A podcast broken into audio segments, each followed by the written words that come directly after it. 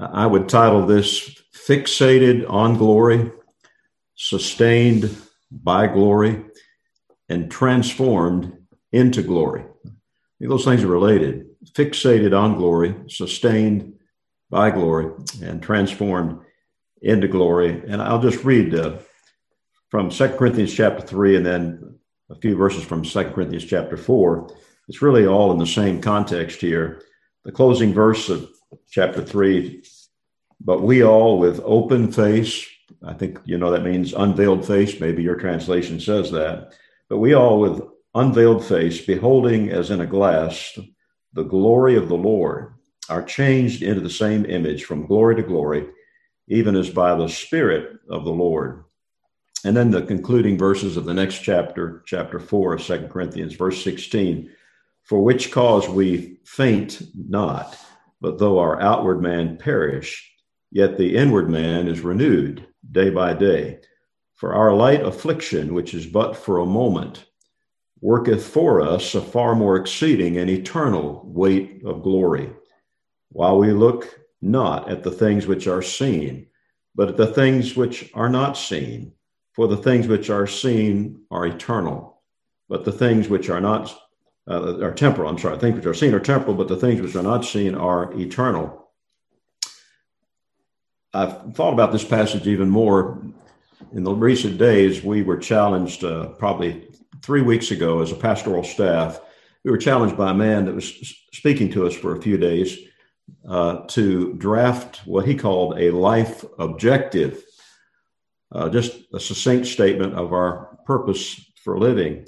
My first reaction was to be embarrassed that I'm almost 66 years of age and I've never gotten around to doing that. You know, better late than never, I guess, to figure out my purpose for being here.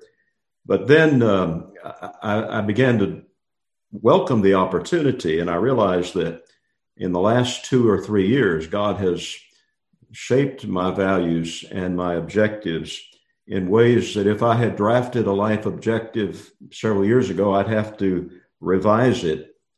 And so here's my life objective. I, I won't dwell on this. This, this will be a springboard for something else.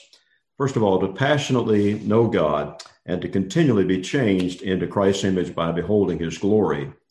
And then, secondly, to pray fervently with other believers, which is what I'm doing today to pray fervently with other believers for the greater works through the Holy Spirit that result in the conversion of souls and the reviving of Christ's church. And the final statement is a so that statement, okay? So that um, eternal bliss in heaven with my Savior will not be a giant leap, but one small step. and so that's my life objective. I'll focus on the second part of that in a moment. But last Saturday, as I was not able to be with you because of that funeral, probably the sixth funeral in, in as many months that we've had, most of them godly pillars in our church.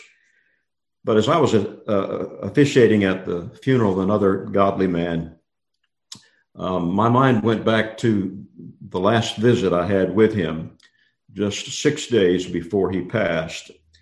And as I went, the Lord just clearly impressed me to dwell exclusively on the glory of Jesus Christ that he was about to experience and behold for the first time. And so I did. I took him to 1 John 3, uh, the first few verses there, how it doth not yet appear what we shall be. It doth not yet appear. And I said, Brother James, but you're about you're about to see Jesus as he is and he got excited about it, and and I did too. And um, then we, I asked his wife and his uh, daughter who were in the home, and my wife was with me. I said, "Could we just sing together that great revival song? I think it was popularized." in the meetings of Dr. R.A. Torrey by Charles Alexander. Oh, that will be glory for me. And I kid you not, this man, 85, almost 86, he died two days short of his 86th birthday, dying with pancreatic and liver cancer, weak as he could be, sitting in the recliner, but he just summoned all the strength he could, clenched his fist, raised his hands, and sang, Oh, that will be glory for me. Only he slowed down the tempo. He wanted to squeeze all the juice he could out of every word, and we were singing it too fast for him. And I'll never forget the look of heaven that came across his face. I was not there when he passed away six days later, but a faithful man in our church was.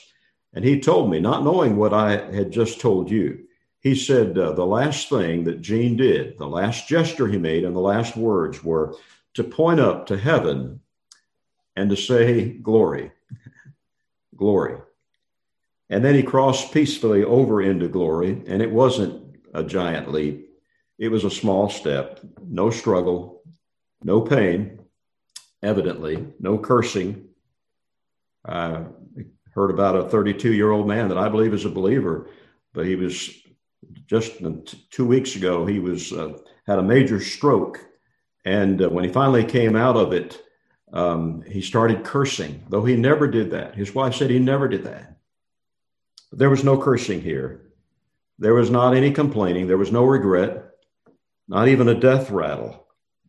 And the only explanation I can give for that is that this man already had an eye singled to the glory of God.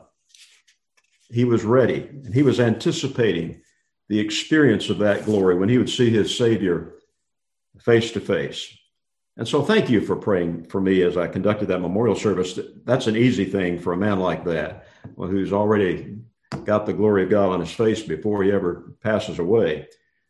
But he was a, a real soul winner, and the whole family of people, of neighbors of his, originally from Kenya, only one daughter speaks English all of them are Swahili speaking, but three generations were there at this funeral.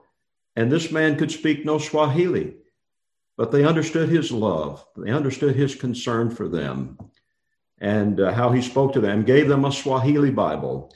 And so they came to the service. And through the one daughter that could speak English, they let me know that they would be willing to come again. We want they wanted me to tell them when we would have church again. We've got a missionary to Kenya who's going to visit us on a furlough uh, coming up, and he's going to go with me to speak to them. So thank you for praying. God is already answering your prayers. But on that second point of my life objective there that I gave to you about praying fervently with other believers that for the greater works of the Holy Spirit that are manifest in revival of the church and conversion of sinners. I'd just like to follow up with that for a couple of minutes and talk about the glory of Christ upon his throne right now. It's a staggering thought, but it's clearly brought out in Scripture. Christ ascended with a glory that he did not have before. It's amazing when we think about that.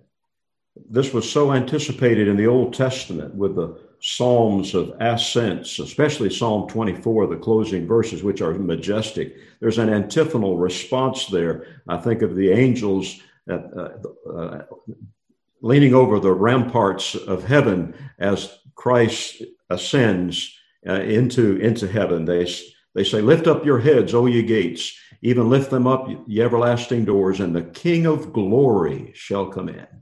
And then the question, who is this King of glory? And the answer, the Lord of hosts, the Lord strong and mighty, and so forth. The King of glory is none other than the Lord Jesus Christ. And his work at the right hand of the Father is so glorious. And as I brought out last time, and I don't have time to repeat it, there are several verses in the New Testament that just speak of the fact that his work right now at the right hand of the Father is even more important and more glorious than his work on the cross. And that's a staggering thought. I would not say that if the Bible did not say it. But the Bible says he ever lives to make intercession for us. He does that to carry out the terms of the new covenant. A great hymn writer, great songwriter, wrote a hymn that says, He signed the deed with his atoning blood and ever lives right now to make the promise good. He's living to carry out the terms of that new covenant. And uh, the implications of this are staggering. Even the implications for heaven itself. I don't know if you've ever thought about this, but heaven itself was not what it is since the entrance of Christ into the heavenly sanctuary. In Colossians 1, verse 20, it speaks of God reconciling all things unto himself, whether they be things in earth. We can understand that. Boy, there's a whole lot of things that need to be reconciled in earth. But then he goes on to say, or things which are in heaven. things which are in heaven. The writer to the Hebrews said that the things in heaven stood need of a purifying by the sacrifice of Christ. Hebrews 9, verse 23. What a difference was made when Christ was enthroned at his ascension. He is forevermore the glorified Son of Man. He is the Lamb upon his throne.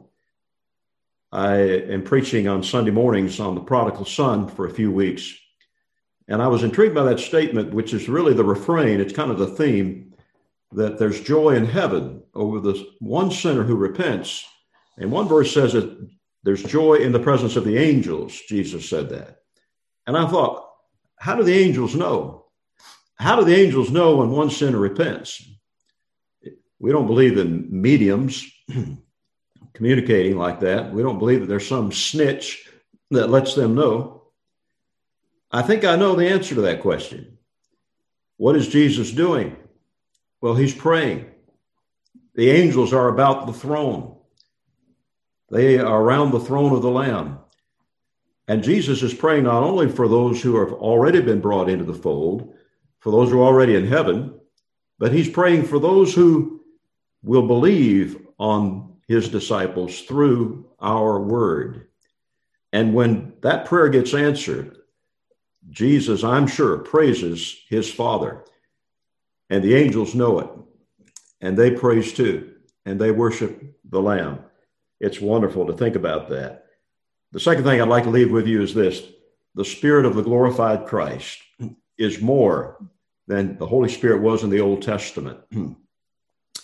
And I'm not Pentecostal, I, am not charismatic, but uh, I do believe probably the best combination is uh, I happen to be Baptist, so I have a, a Baptist head and a Pentecostal heart, and I'm getting more and more Jehovah Witness feet, and that's a good combination when you put those three together.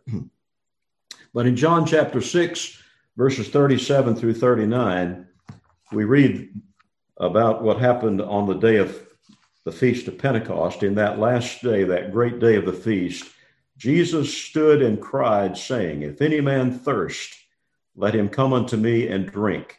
He that believeth on me, literally into me, as the scripture hath said, out of his belly, his innermost being, shall flow rivers of living water. Verse 39 But this spake he of the Spirit, which they that believe on him should receive, for the Holy Ghost was not yet given the word given is in the King James Version, is in italics. It's not really there in the original. The Holy Ghost was not yet because Jesus was not yet glorified. That's an amazing statement. The Holy Spirit was around in the Old Testament. The Holy Spirit was active. We see him in the very opening verses of Genesis, brooding on the face of the waters. But the reality of the Holy Spirit, when Jesus ascended and the Spirit that was sent down uh, to the church on the day of Pentecost is so much more than the Spirit of God in the Old Testament. The comparison is as if the Holy Spirit was not yet. And that just staggers my thinking and challenges me. My time is up, but just think of the implications of the fixation on the glory of the exalted Christ. Think of the implications for revival, and we're praying for revival, the outpouring of the Holy Spirit as the, the specimen took place on the day of Pentecost. He hath shed forth this, Peter said, He hath shed forth this, which ye now see and hear. It wasn't just a quiet, obtrusive, gradual, subjective work of the Spirit of God. It was something that was seen and heard. Think of the implications for answered prayer. The one on the throne is able to do exceeding abundantly above all that we ask or think, according to what? According to the power that worketh in us. The Spirit in us is the same as the the, the, one at the, at the right hand of the Father, the Spirit of the exalted Christ. And then think of the implications for peace and grace in the hour of death. The abundant entrance that Peter spoke of can be ours too. So I just challenge us with that. I'll close with this statement. If our future blessedness will consist of being where he is and beholding his glory, which is what Jesus prayed for in John 17 24. What better preparation can there be for it than a constant contemplation and anticipation of that glory, even now? And that glory we see through a glass darkly, the Bible says. We see it in the gospel, but we need to be continually transformed into that glory. And then we'll be ready to take that one small step into glory, where we'll see the glory of the exalted Christ. So that's exciting my soul. I hope it ignites something in yours too. Thank you.